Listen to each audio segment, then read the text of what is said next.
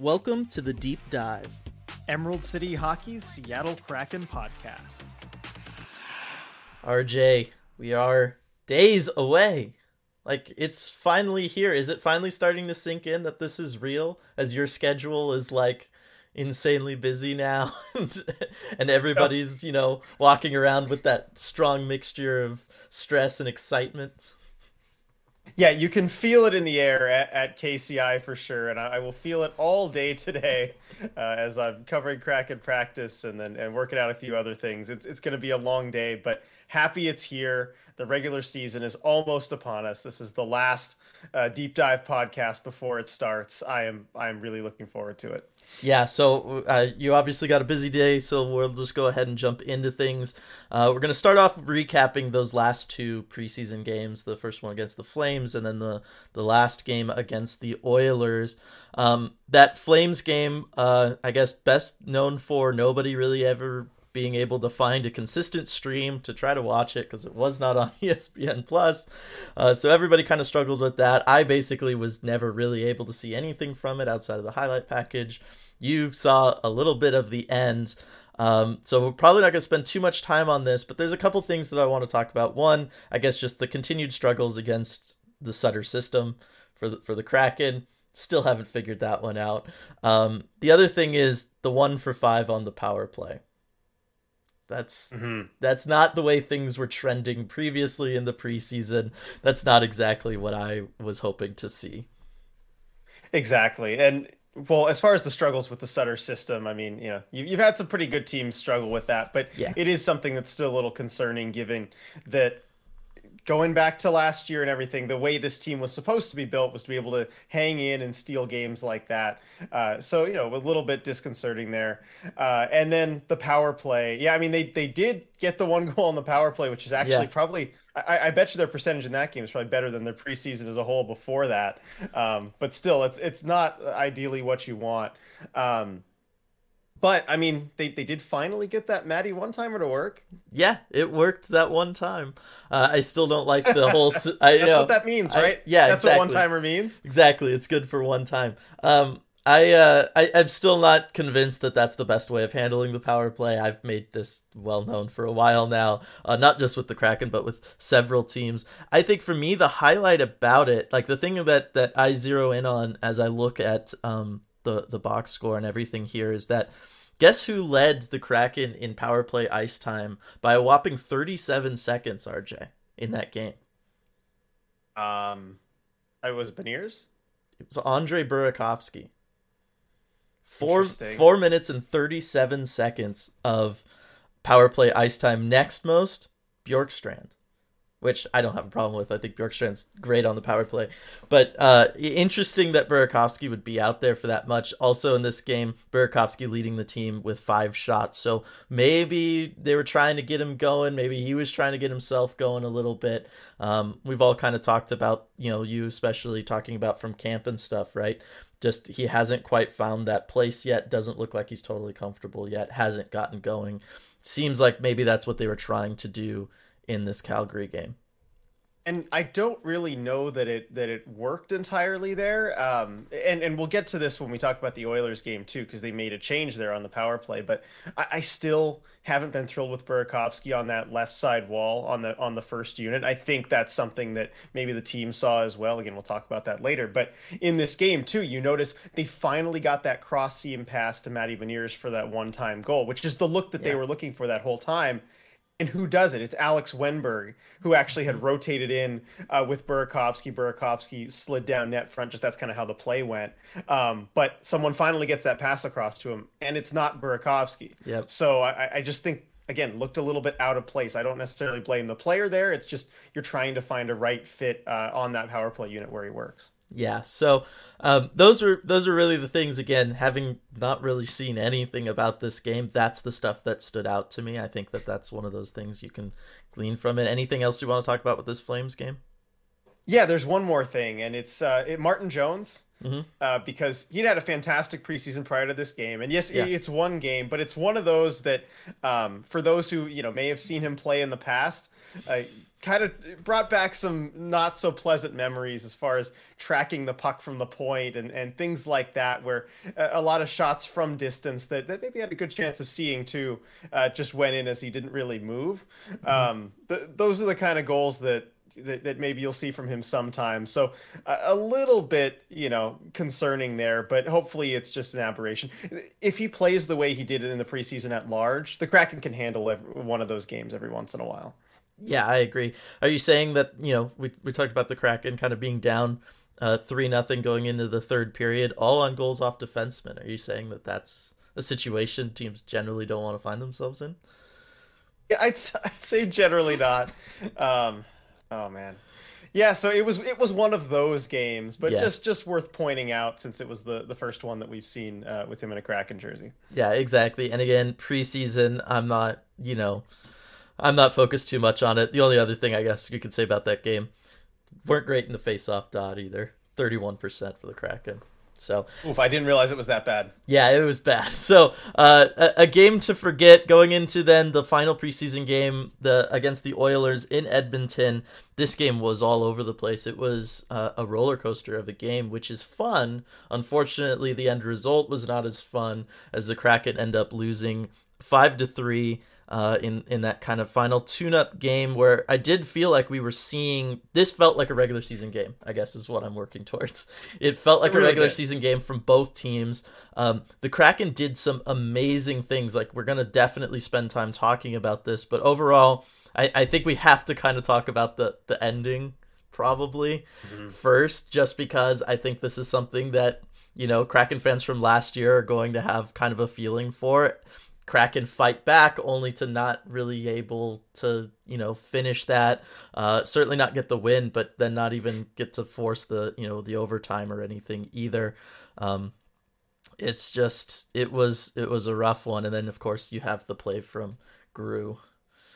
Ugh. Yeah, I mean, th- this is one of those games where it felt like there were a lot of moments straight out of last season, and, and I probably none of them more so than that unfortunate go-ahead goal for the Oilers, uh, where Philipp Grubauer he's just trying to clear the puck out of the zone, uh, but ends up shooting it directly into Leon Draisaitl's leg, and, and it ends up right in the back of the net, and you know he wanted that one back because I think it's worth mentioning too.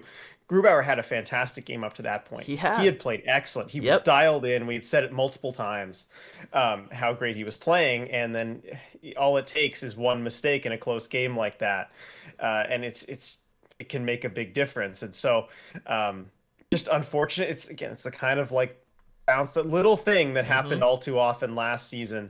Um, and and we'll talk about this, you know, as the, the next Oilers goal too, where it's like okay you have to be able to at least keep the tie and get that point and get to overtime. That's what separates the non-playoff teams from the playoff teams, and it's something that they're going to keep having to work on this season. Exactly. Um, I think you just said it best uh, as far as what separates those teams. Uh, yeah, this was otherwise such a good game for the Kraken, right? Like they're shutting down uh, McDavid and Draisaitl. They do a really good job of, of that all game. Certainly through that first period, oh my gosh, the pressure they were pouring on Edmonton. Just don't give them any clean breaks either into your zone or even out of their zone. Two men high up on the forecheck, really pressuring. Like all of that stuff was so so fantastic. I loved when they were in the offensive zone. I have some stuff on the whiteboard. Going to pull that out for the YouTube version Yes, of this podcast. let's Um, go. uh, uh, about you know the defenseman coming down, you know, drifting down lower into the offensive zone, condensing the play, really concentrating it into that slot area, and everybody just kind of getting in there, and then you're able to score some, you know, messy rebound goals and stuff.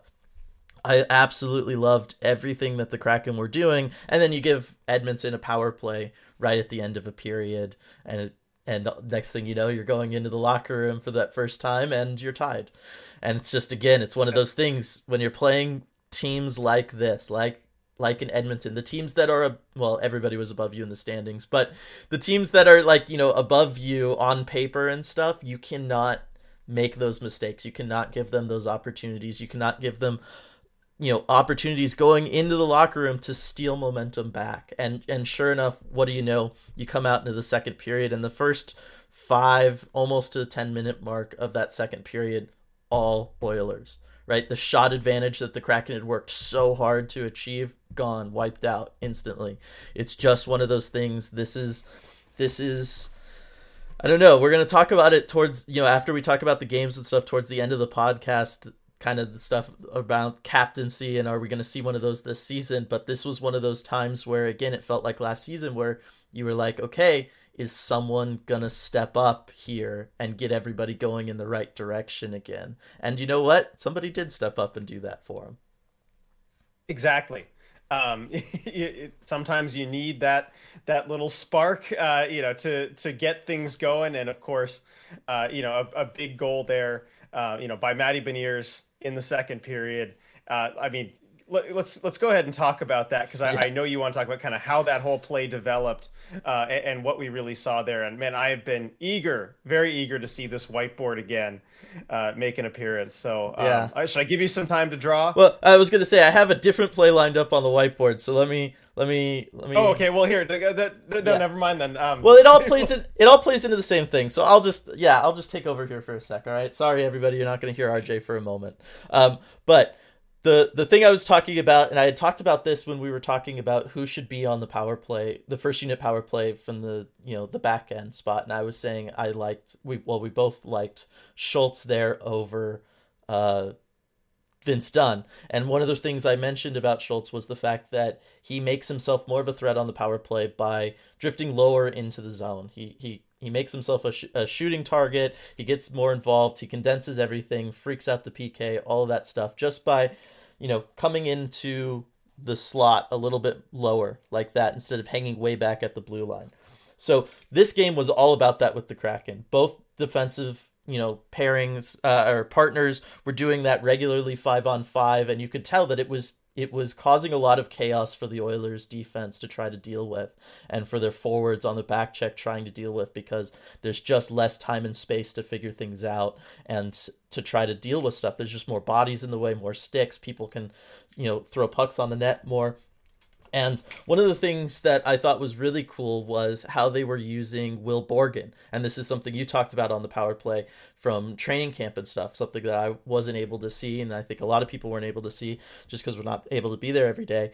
But they had like basically plays designed for Will Borgen here. And I really, really love them. So this is the Kraken in the offensive zone. All right, ignore all the numbers except for three because that's Will Borgen. All right, uh, and I forgot Dis- uh, Discord's gonna flip everything, so I unfortunately got to deal with the mirror situation. Bottom line is though, they were taking a face off uh, over on the left side, left side dot, uh, offensive zone face off, pretty standard. They win the play back First thing that happens, Carson Soucy dips over b- below the center. The moment the puck is dropped, he's going and he's behind center. Center wins the, the puck straight back to Carson Soucy. As this is happening, Borgen drifts way over to his normal spot and then immediately starts sprinting forward to be a shooting uh, target right? A, a, a, an outlet for Soucy to make a pass to someone who has time and space. Borgen is immediately coming down just inside the slot, just inside the face-off the circle, um, and they did this several times. And there were times where Soucy would pass it to Borgen, and Borgen could get a shot off. But the thing that really impressed me about it was that it didn't always have to happen because after that first time when Borgen got the shot off, the defense for Edmonton was constantly pulling over there. And they were sending two guys to cover Will Borgen, okay, because he was just getting free looks at, at a really good spot on the ice at uh, Jack Campbell. So now Edmonton is committed two people to cover Will Borgen, one of your defensemen. You now have a four on three advantage on the on literally half of the offensive zone. That's absolutely incredible for the Kraken. You can certainly make things happen there.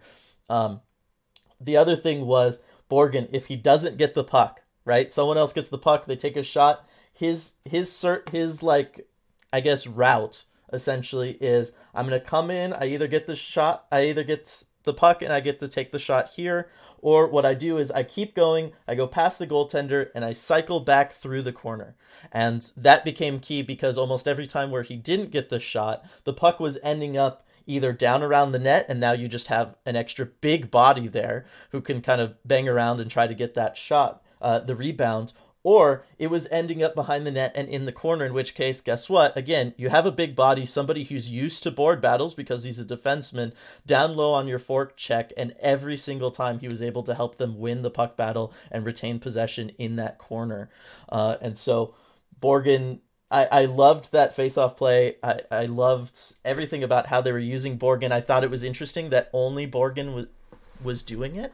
Uh, this wasn't like a standardized thing for offensive zone faceoffs. Whoever's playing that right side on, on the defense does that. It was specifically Borgen type thing, but it's one of those things where it was we didn't see anything like that last year. Certainly, we didn't see it from Borgen, who barely got to play, but we didn't see plays dot you know really face off plays right? Like those that was one of the things that was missing for the Kraken last season was just designed plays off of a draw. How are you going to attack a defense? How are you going to make a defense do something to then open up space somewhere else?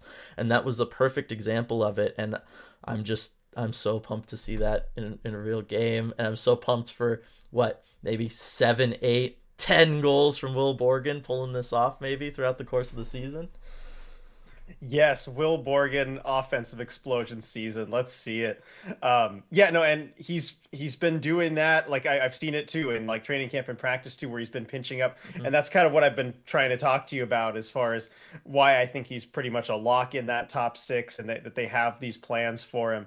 Um, and it's something that he's good at. That I, I think we argued about this last season, where I said like he's actually you know kind of sneaky good contributing offensively, pinching up to get those pucks because he just doesn't lose. And I was more referring you know to those like board battles you talked about with him cycling down, but he just doesn't lose those. Right. Um, you know, against an opposing defenseman. He's just he can win those pretty consistently the way that he uses his body. Uh, and it's a valuable skill set to have really anywhere on the ice but but in, a, in an unexpected place there. Um, and, and thanks for kind of showing us that too because it's one of the things where I, noticed kind of just on the after effects play like oh look will borgen's down there you know down low. But um, connecting the dots to see okay well how did he end up down there? What's the plan? Um, I, I think that was really cool to see yeah, you know what what they were going for there off those face-offs. Yeah, and again, hopefully I, I described it okay for everybody. Everybody could understand and follow along. Again, sorry we're using Discord to do this call, but with each other, and it always mirrors the person like hosting, which is me. So that's just an unfortunate byproduct of everything. Um, on the Matty goal, because that that more uh, exemplifies the overall like just the idea of both defensemen drifting down lower into the zone. Uh, I'm trying to trying to just double check everything here.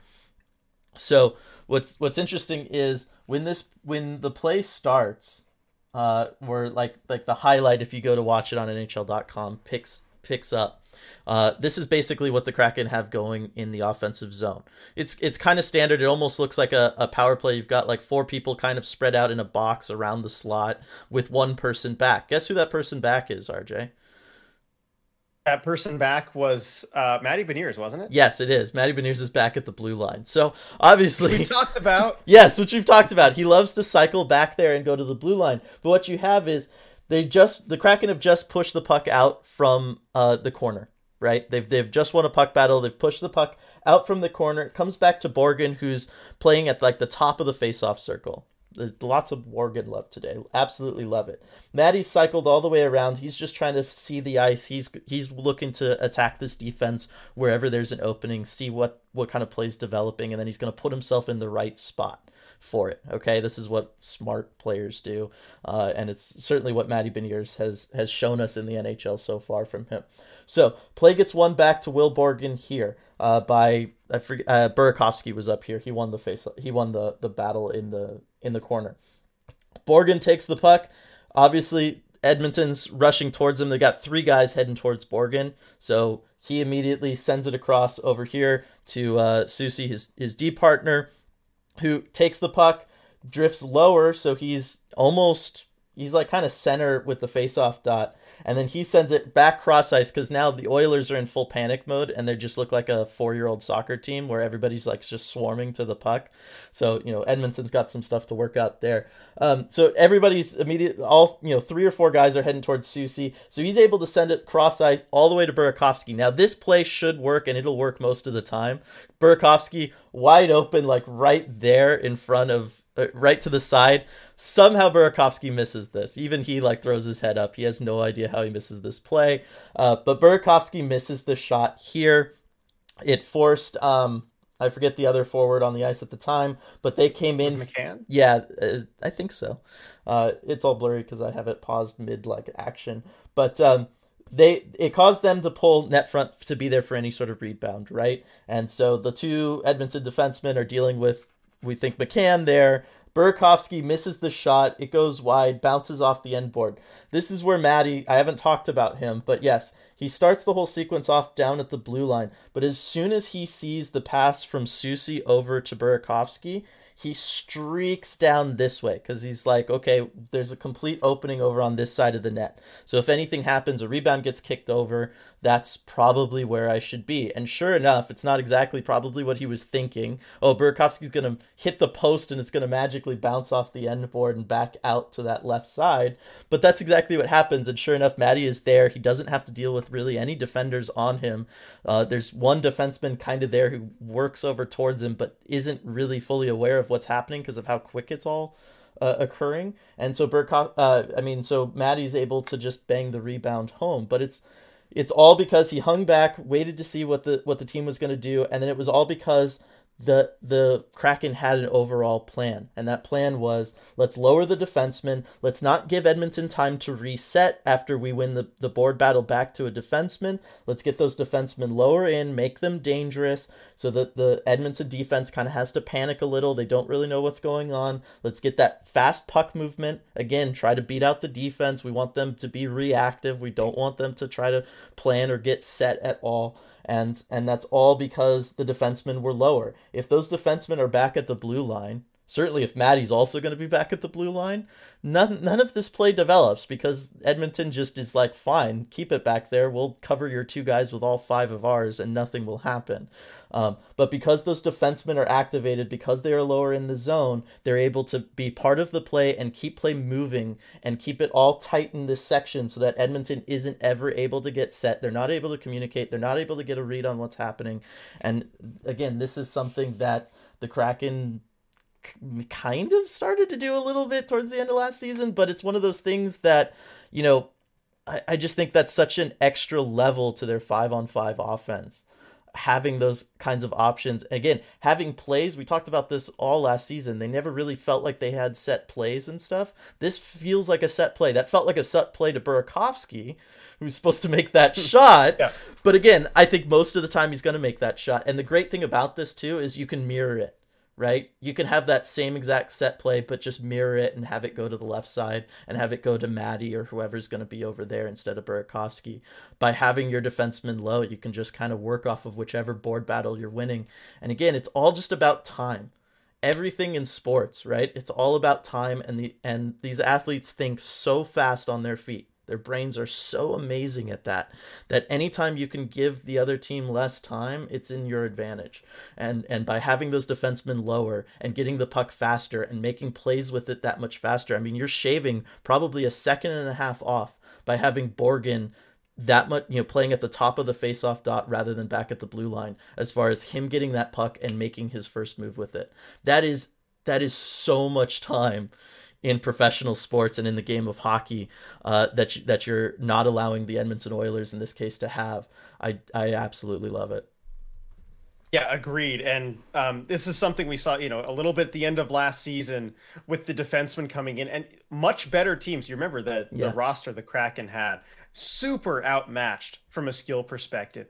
And on some nights they looked better than they did before the trade deadline. And I think it's it's because of what you pointed out, not allowing the opponent to have that time. It doesn't mm-hmm. matter, mm-hmm. you know, how skilled they are relative to you if they don't have the time to think about these things. If there is that kind of chaotic element where you're sending numbers at them that they can't deal with, you're going to have that advantage if you play it right. You know, there's risks the other way as far as the puck coming back, but that's all things that if you plan right, you can deal with. Which now that seems like they're having time to do that. Um, so it is great to see guys having a plan there. And, and uh, my my takeaway when kind of watching that Beniers goal was like, wow, the the um, the instincts and the vision to go jump in there and everything. Uh, but I, I, think you really highlighted that it, it it stems from having a plan and having a set play there uh, that that brings in the environment where okay he can go make a read your smart players can go improvise mm-hmm. uh, and do what they feel they need to do uh, you know as a part of that structure almost um, so I, I again that great breakdown this is really cool i'm i'm having a great time here yeah, no, I think you I think you touched on it good there. Yeah, it's not just about having that look for Burakovsky and a set play for Burakovsky. It is about giving a guy like Matty who is really good at surveying the ice and then attacking the weak points of a defense. It also gives him time, and, and that's exactly what ended up happening, right? The the probably plan A didn't go mm-hmm. as planned, right? Burakovsky misses that shot, but Beniers was able to see everything and put himself in that situation to be plan B and and come through for the Kraken. So I'm I'm very very excited about that kind of stuff. That's the kind of stuff that I look forward to. Again, Shane Wright played, you know, solid again through all of these games. We're not seeing a ton of highlights and stuff from him, but Shane Wright again, he's a very smart player. He knows how to survey the ice. He can see things from back there. I think it's going to take him longer to develop offensively. Uh, than Matty Beniers did, but one day it's not going to be far fetched to think of you know those kinds of plays with Shane Wright doing the same thing too. Um, so yeah, I'm I'm really excited about about all of it. It just to me it shows so much growth uh, from just a systems and structure standpoint that the Kraken did not have last year and was one of those reasons why the offense wasn't all that great last year. And so I'm I'm very very hopeful. Uh, talked about I'm not a super big fan of what they've got going on on the power play right now, but this is one of the things that does give me hope for the power play because you know what? Once the regular season gets going, if the power play isn't working, the Kraken have now shown that look we can be creative. We know how to set things up. We we know how to plan these things out now. It makes me think that at some point, if if at any point they run into issues with the power play, they'll they'll be proactive about it. And that's something that was i think just hard for them coming into that first season not having a lot of experience with the players and everything. I really think they just wanted to let things just be last year. And this year it seems like no we want to be we want to be good. Like we want to attack mm-hmm. the other team. That's how we're going to win hockey games. And i can't wait for it and it started in the Oilers game too, because it showed their willingness to move guys around. And yep. we mentioned we talk about this uh, when we were on the Flames game, but Andre Burakovsky, had all that power play ice time in, in the Flames game. Not much really came of it as far as contributions from him. Looked awkward on that left side. And then finally in the Oilers game, they're like, all right, let's try something different. Yeah. And they moved Burakovsky off that spot. They put Daniel Sprong in there, uh, mm-hmm. which I think actually really helped the power play one unit, having two one timer options. Yes. Uh, it was another wrinkle the Oilers had to deal with. Uh, and we know how dangerous Daniel Sprong can be in that position. And, and man, he was having himself a game too. So, you know, mm-hmm. when he's feeling it, might as well put him there and you moved Andre Burakovsky onto the right side, different side. It's, I think more where he played in Colorado, even yep. though he bounced around a lot uh, on the second power play unit. And that second unit looked amazing. That first power play where he was mm-hmm. there, the Oilers had this whole other dimension to deal with. And, and for the first time all preseason, I felt like Andre Burakovsky really looked dangerous mm-hmm. uh, from that spot. And so the fact that they were willing to try something different, that it worked out. Just it's a good sign to see. Yes. Uh, you know, given a lot of kind of banging their head against the wall last season. Yeah, no, I, I, I talked about it a little bit with Shane Wright, right? He likes to, uh, it, based on watching him in junior and everything, it seems like he sees the ice best from the left side, kind of high up on the left side. That's just kind of where he has a good feel because that's naturally where he always wanted to go while playing in Kingston. I think Burakovsky sees the ice better on the right side. I think even like on that set play I just broke down, he got behind. He wins the he wins the puck battle. He knows exactly where to go. He's completely wide open.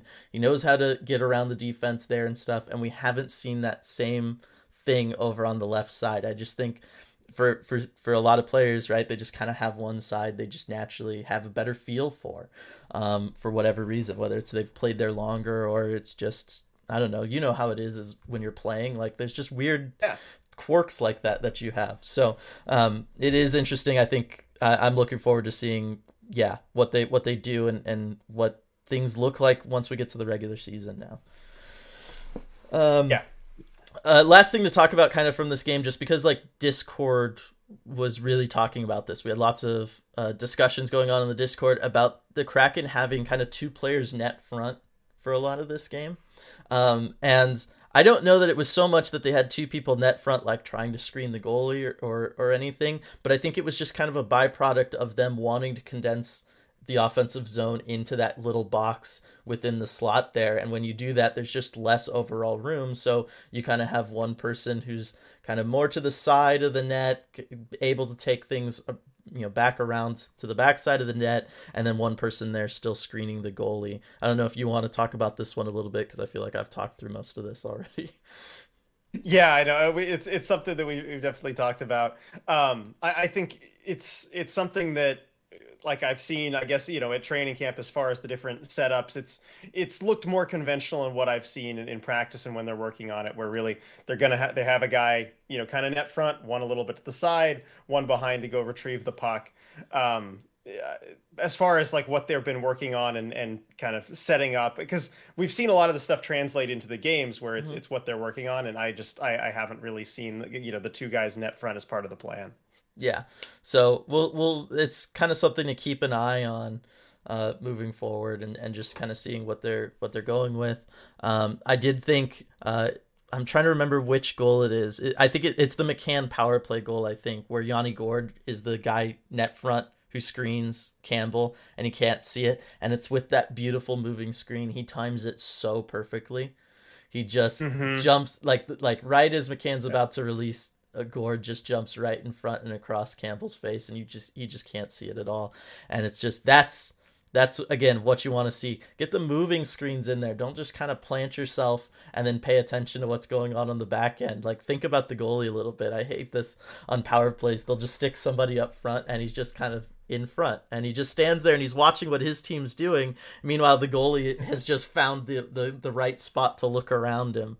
You know what I mean? Yep. But but if you're just gonna if you're able to read and know what your team is doing, so you you you know Gourde knows the telltale signs of when McCann is going to shoot. He's watching him training camp and practice every day, right?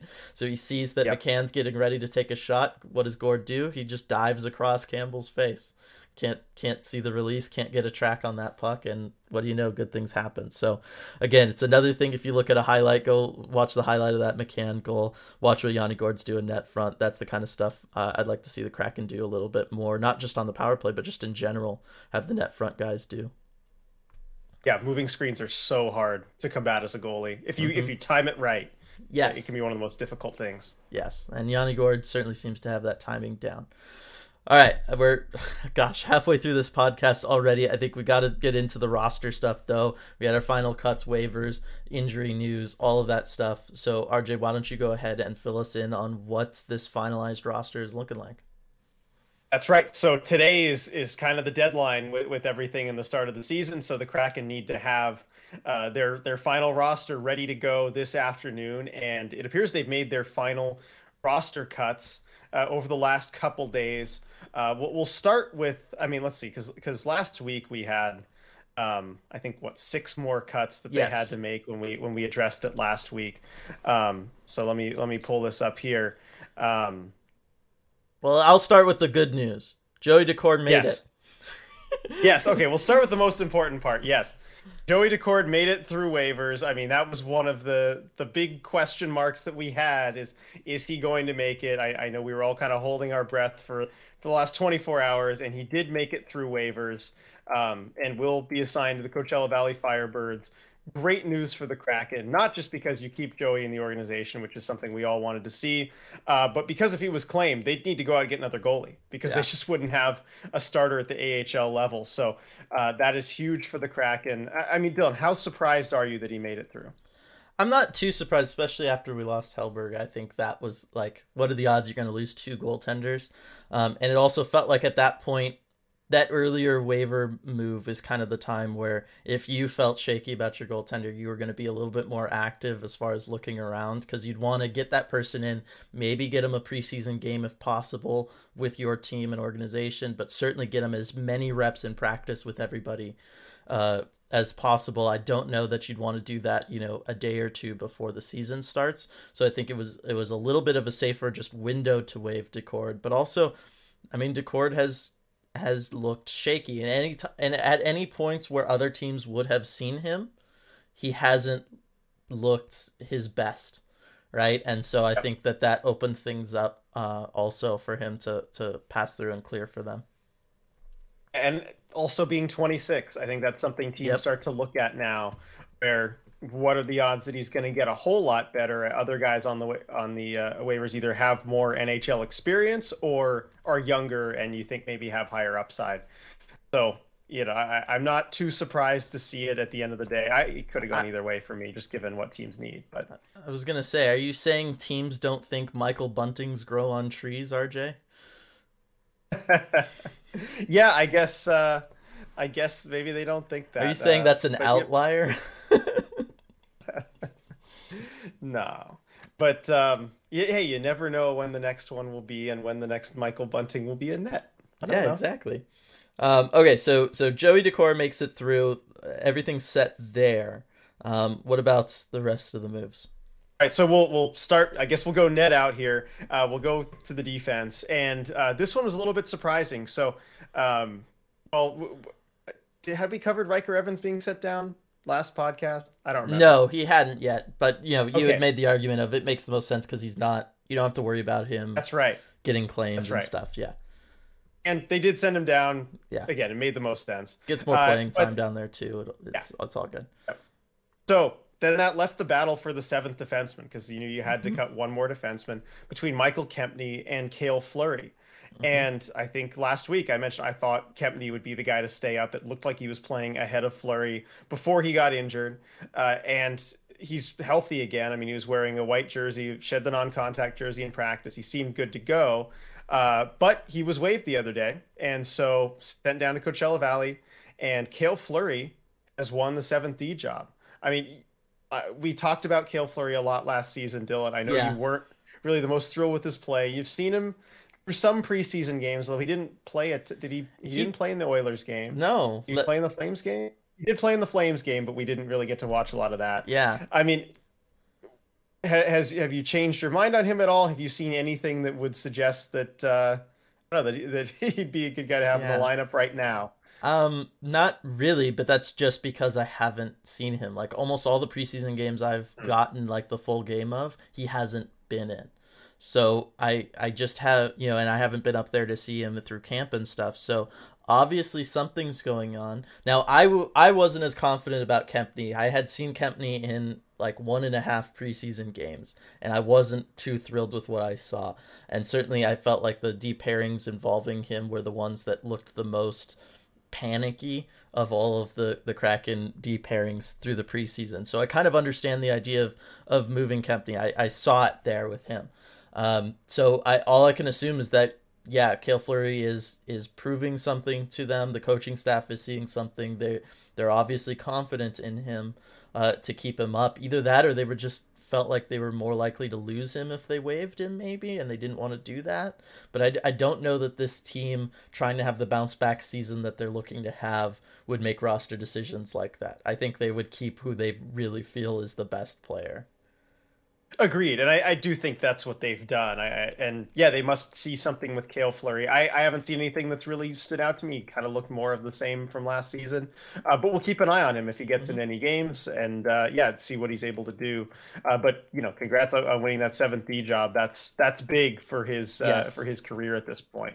Yeah, exactly. And you know, we'll we'll see what happens too. I could see this being a situation where depending on how long everybody stays healthy because unfortunately in hockey injuries are a when, not an if. Uh, depending on how long everybody stays healthy, if you know, you don't lose a defenseman until late December or something, Ryker Evans might be ready, right? If he's like lighting the AHL on fire, it might be one of those situations where you call him up at that point to fill in instead of instead of relying on a Cale Fleury. So, um, yeah, it'll just kind of be interesting to see what what the plan is. Yeah, I, I could definitely see that with Ryker Evans. All right, so moving on to the forwards. Uh, the the probably the most predictable cut uh, that we saw was was the first one made, and that's Alexander True. Yeah, uh, was sent down to Coachella Valley, so I no need to cover that a ton. But then it got a little interesting uh, because then you've got guys like Donato, Donskoi, Sprong, Hayden, yep. Uh, and you know as as we maybe thought, John Hayden was one of the guys to go. Um, I yeah, I know he was waived yesterday, so we don't know if he's going to get claimed or not. We'll know that in about an hour and a half uh, from recording this. Uh, but yeah, I Dylan, you, what are the odds you think he gets claimed? Because he had an impressive preseason. We we know what he's kind of here to do, and it's something that teams do value. Yeah, it is. I don't know. Um, I'm trying to think. Like, do they announce when someone's claimed, like the moment they're claimed, or does it all come through like we just know he didn't pass waivers? Because I, I would think basically all the news comes out by like eleven oh five to eleven ten. They just say you know yeah. talk about who was claimed. Because so within the first five minutes. I, I was gonna say because if he was claimed, it, it would have happened yesterday.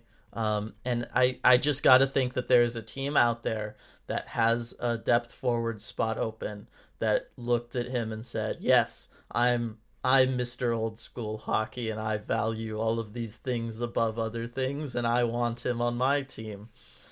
John Tortorella. Yeah, no, I. You know what? You think so? You think Lou Lamoriello is gonna is gonna bring him in and sign him to an extension, three years, three mil per? Yeah, or is that what you're saying? Yeah, or the Flyers will bring him in, Torts will bring him in. I don't know. There's there's people out there that I could see bringing him in. Yeah, I I, I could see that too. Let's Vancouver. let's hope he get. Yeah, right. like they one. they got to see it firsthand, so I could see that happening.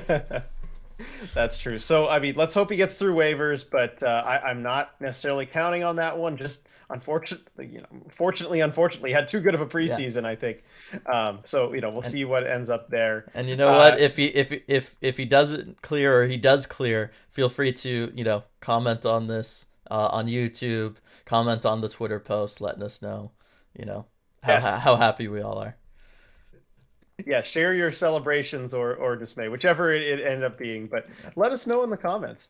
Um, but what that means is that Daniel Sprong, at least for mm-hmm. now, appears to have made the roster, and and let us know how happy you are about that, everyone, yeah. in the comments, because I know uh, there's been a lot of Daniel Sprong support really since he got to Seattle, and then of course coming into camp on a PTO, and then earning a contract, and then it appears making the team mm-hmm. to start. I mean, what a preseason, what a training camp for Daniel Sprong. Kind of really proved something here. Yeah, I mean, he's just doing nothing but scoring goals, which at the end of the day, it's kind of what you need to do to win games. So, uh, yeah, he totally played himself into it. We had, you know, our, our first big uh, deep dive moment uh, of the season, right? Where he signed, uh, what, like right after we released last week's podcast. So so yeah, you know, we we should have known then that it was happening, but but yes, then to finally make the roster, and I think that that came down to just that last game against Edmonton too, and putting him on the I think power it was play. his audition, yeah, yeah, really and, and seeing him on that second unit power play, like you were talking about earlier, I think that's what sealed the deal for him. Yeah, agreed. Um, and and hearing ha- the way that Hakstol talked about Sprong kind of all through training camp in the preseason, where it was almost these levels, like you kind of had to earn it and keep being this yeah. good. Like, yeah, he's had a good start. He's got to keep being this good because yep. really, if he if he slipped at all, had one bad game, I think he he was done. He was uh, put on waivers and, and sent to Coachella Valley, and he just didn't. Mm-hmm. So I mean, that's a tough situation to be in, but he handled it really well, and and it looks like he's made the roster. So let's take a look at this overall because uh, you may notice if you kind of look at it all here, uh, all the names, we have 24, and there is a roster limit of 23. Yeah. Uh, and the reason that they're able to do that is because, unfortunately, the Kraken have a couple injuries uh, that they're dealing with. Uh, and we'll, I guess we'll talk about the one that happened first, and that's Joonas Donskoi. He's been injured for a few games now. Um, I don't remember if it was before last podcast, but uh, Donskoi was injured. No, we did talk. It yeah, was it because was. we talked about kind of the carnage of that that Vancouver game and how difficult that was. Um, so Joonas Donskoi has been injured. According to the team roster on the NHL media site, he's been placed on injured reserve. That's what it looks like to us. Um, there hasn't been an official announcement from the team, but given what the numbers are, somebody has to be, uh, and I, I think it's pretty certain that Donskoi is the guy. Uh, so hopefully he gets better. I mean, this is a tough start for a season that I, I know he wanted to really bounce back. Mm-hmm. And this is going to make it all the more difficult for him. So, I mean, hopefully he's able to get back soon. We haven't seen him on the ice yet since being injured. Um, he, has been around in the facility. I've seen him walking around, but um, has not been on the ice yet. Yeah, it's it is unfortunate. I think everybody was rooting for him, right? Like we were all rooting for him all through last season. We know the the struggles he had on the ice there. Um, yeah, it just felt like you know the off season had, had been good to him. You know, the traveling and everything. Like he was really active, always around, and um, yeah, it's it's just not the way any of us I think wanted to see things kick off for him. Right. So I think he'll probably go to IR. And the other injury situation worth monitoring is uh, talk about another guy uh, who just did not need this. Jaden Schwartz, uh, who got hurt in the Oilers game, uh, missed the second half of the game. Um, I think, yeah, last played in the second period. I, I watched the last shift uh, before he stopped playing, and it, he didn't really take much contact anywhere. There was one tiny little bump along the boards, if you could even call it that, uh, as far as contact that he took. But then he went to the bench, skating kind of gingerly, uh, was grabbing his kind of inner thigh, groin area, it looked like, uh, and then you know went down the tunnel of the locker room. Uh, so he. He's had some injury trouble recently. Yep. It's been one thing or another. Last season, it was a, a wrist hand type of thing. Uh, it feels like it's always something different. But the fact that he doesn't look like he's going to be placed on IR, that has to be a good sign, mm-hmm. I would think, because if he was going to be hurt longer term, if if this was going to be you know more of a multi week thing, then you could have avoided placing John Hayden on waivers. You wouldn't have to risk that. You yeah. could have kept him on the roster, uh, and the Kraken elected not to do that. So hopefully that means we'll see Schwartz back sooner rather than later. Um, it didn't look too bad. You never know, mm-hmm. uh, but but yeah, hopefully it's uh, it's not not worse than it looked.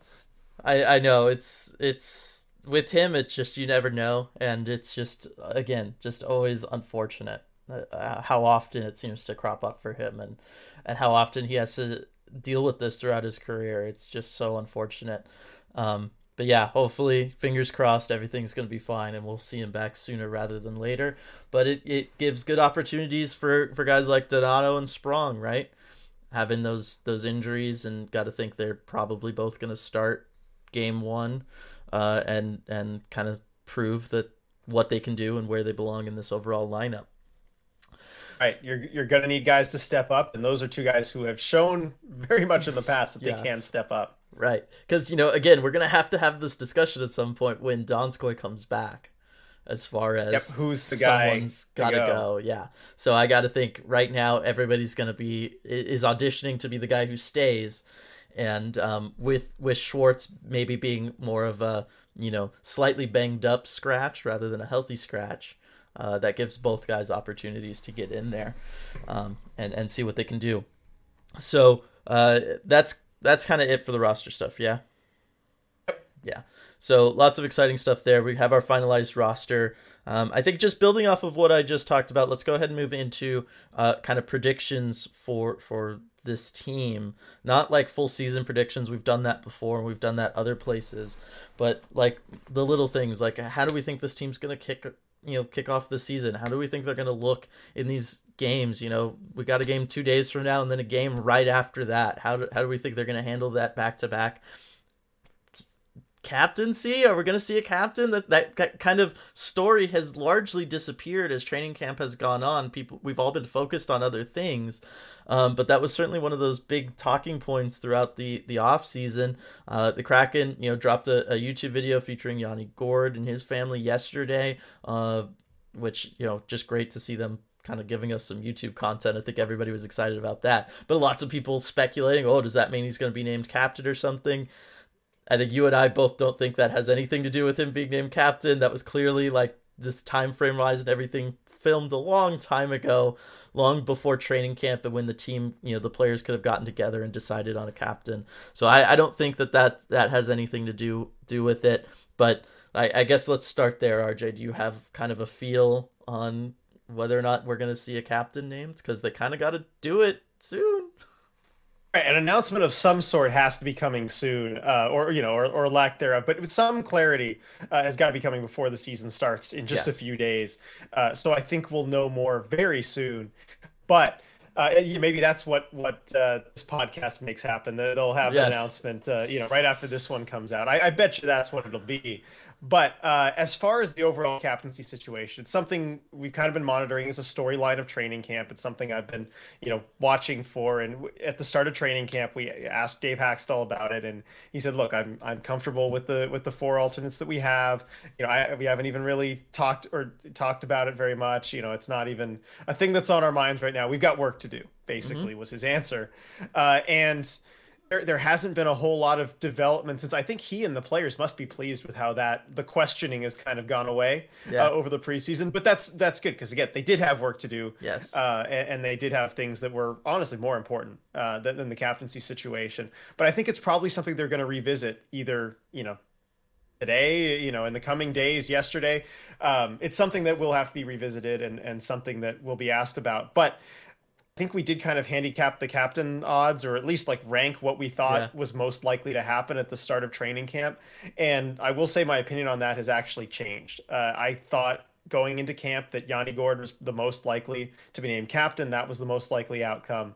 And then I don't remember if I said next was either Matty Beniers or no captain, but I think no captain for me has moved up to the top of the list as far as what's most likely. Um, I think things have been going well. I mean, it's just it's looked so smooth and everything in the locker mm-hmm. room. I, I just don't know that you really need to change that or introduce something different into the dynamic. Maybe the players feel differently. Again, it's it's hard to know, you know, what what they're feeling kind of behind the scenes. You get a little bit more, you know, with the locker room access and everything, a little bit more of a sense of things, but uh, you know, I just I just don't know that you need to change anything right now. It's not that nobody's stepped up. We've seen great moments of leadership yep. from Yanni Gourde, from Matty Beniers, from Jordan Eberle, from so many guys uh, in this training camp and through the preseason. It, it's not even that. It's just that there's been so many, and that do you really want to mess with that? So I, I think that's probably the most likely outcome. I'd say bump Yanni Gourde down to you know number two, uh, but that's that's just my take on it so far. No, that's that's the feeling I get from here right? Like it just it hmm doesn't feel like something that is a necessity right now for for this club. Uh, I think what Hakstol said at the kind of the beginning of everything still holds true. I think this is a team that just wants to get in the regular season and kind of prove what they can do, work on the stuff that they want to improve on, and just focus on that growth. They want to focus on getting better. They want to focus on winning hockey games. I don't think they're really worried about any of this kind of outside distraction stuff. I think they're kind of coming at this as a group, uh, coming at it as a as a unit, as as a team, if you will. And I, I think and I think that naming a captain right now, based on what they've done through the preseason and what they're looking to do here early in the regular season, I don't know that that aligns with all the other messaging we've gotten and all the other feelings we've gotten from them and what it seems like they're trying to do. So I agree with you. I don't think we're going to see a captaincy thing. I think that's something that that at some point over the course of the regular season might pop up again where we're going to see an announcement if someone's made captain, but I think they want to see everybody wants to just get to the regular season and focus on that. If if one person ends up kind of coming to the forefront through that process of the regular season and going through, you know, your first losing streak and going through, you know, that first game where you're trying to battle back and come back from a three goal deficit in the third period, right? It's going to be those moments I think that are going to signal who this next captain is going to be. I don't think it was going to be anything through training camp. Um, and so I, I think yeah I don't I don't expect to to hear a, an announcement, um, but that probably just ensures that yeah come you know noon we're gonna get one. Yep, just like Yanni Gourde named captain, and look at this video. Yeah, yeah. no, I'm sure knowing how things work, that's probably what's gonna happen. But hey, I, I wouldn't mind that either. Exactly. Uh, all right, so so predictions. Um, I I think the Kraken they look better. I, this is something you know we did that kind of um, uh, what was it hockey DB right uh, did the yeah. the Twitter Spaces Twitter that we spaces. were a part of yeah and one of the questions at the end of that was basically like oh where do you think the Kraken will finish all that kind of stuff and and some people were certainly higher on the Kraken than than we were. I I am a little higher on this team having watched them through the through the end of the preseason and seeing what I've seen from them, watching those kind of plays and stuff that I talked about there, I do think that this team has a better shot at the playoffs than I originally thought. I think that their shot at the playoff probably is more around somewhere in between 33 and 25 percent. I think they're probably somewhere in there. I think that the path to win games for this team and to be a playoff team comes from what we've seen through some of this preseason, which is they've they've added just enough offensive talent to score that little bit more, and Grubauer is better than he was last year. And so all those one goal games, you got to think at least half of them can now go the other way and that puts you on the playoff bubble for sure. I think if if you just get a little hot, things get going a little good. Matty stays playing at a goal per game pace for a while, right? Um, I, I I don't know. I can I all of a sudden I can see it. I couldn't see it before. I could not see a path to the playoffs for this team. I can see it now, and it's going to be getting solid goaltending from Grubauer and the offense just having more chances than they had last year. I think that's fair. Uh, and Philipp Grubauer, that's the number one thing for mm-hmm. me, uh, because it just beyond the results in the games on the ice, because he's been great during the during the preseason. I yes. mean, forget that you know, forget that error playing the puck. That's not going to happen very often. Uh, but he's been just dialed in, and also just the different I don't know, just the different atmosphere, the different mood, the different vibe. Call it what you want. Yeah. Of all the goalies with the new goalie coach Steve Briere, I mean, it is night and day from last season. Uh, and if ever there was, you know, kind of just foreshadowing for a real bounce back year in net, it's it's everything that we're seeing through training camp, especially up close. Um, you know, so I could see that happening, and it's it's going to be uh, like we talked about in our Pacific Division preview. It's going to be kind of a weird division with all the Flames turnover, with the Canucks who knows mm-hmm. what they're doing. There's just a lot of ifs. Uh, the amount of times we said question marks uh, in the Pacific Division preview, and it's it's the kind of thing where yeah, maybe you can thrive in the chaos. Um, so yeah, I, I could see the path, and I think you know 25 to 33 percent. That's fair. I, I remember looking up since uh, the in the salary cap era I think it was about 20% of teams who finished in the bottom three of the standings the previous year went on to make the playoffs the next year. And of course, that includes some teams that are just in multi year rebuilds that are not yeah. even attempting to make the playoffs. Uh, and it's about 20%. So, um, given that the Kraken actively improved, uh, there's no question they're a better team now.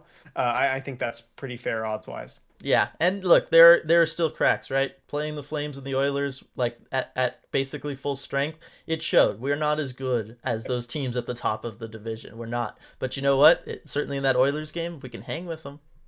And that means we'll be better against the teams that aren't the elite teams in the division and around the NHL. So that's where I'm I'm really excited for things. I think the Kraken can can kick the season off pretty good on uh, with this little road trip down here to me in, in Southern California. I, I think probably they split it.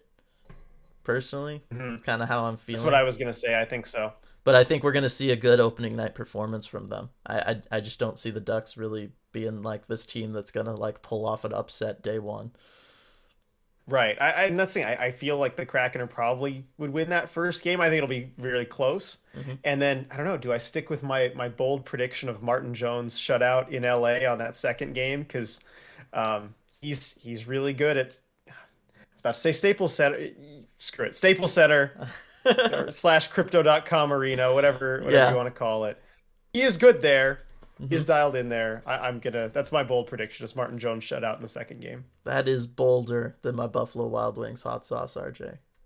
That is that is very bold. That's bold. Yes, I don't know that I'm willing to go to that level uh, quite yet. I I think um, the Kings are a, a pretty well oiled machine that's going to be healthy at that point. They'll have a game against Vegas under their belt.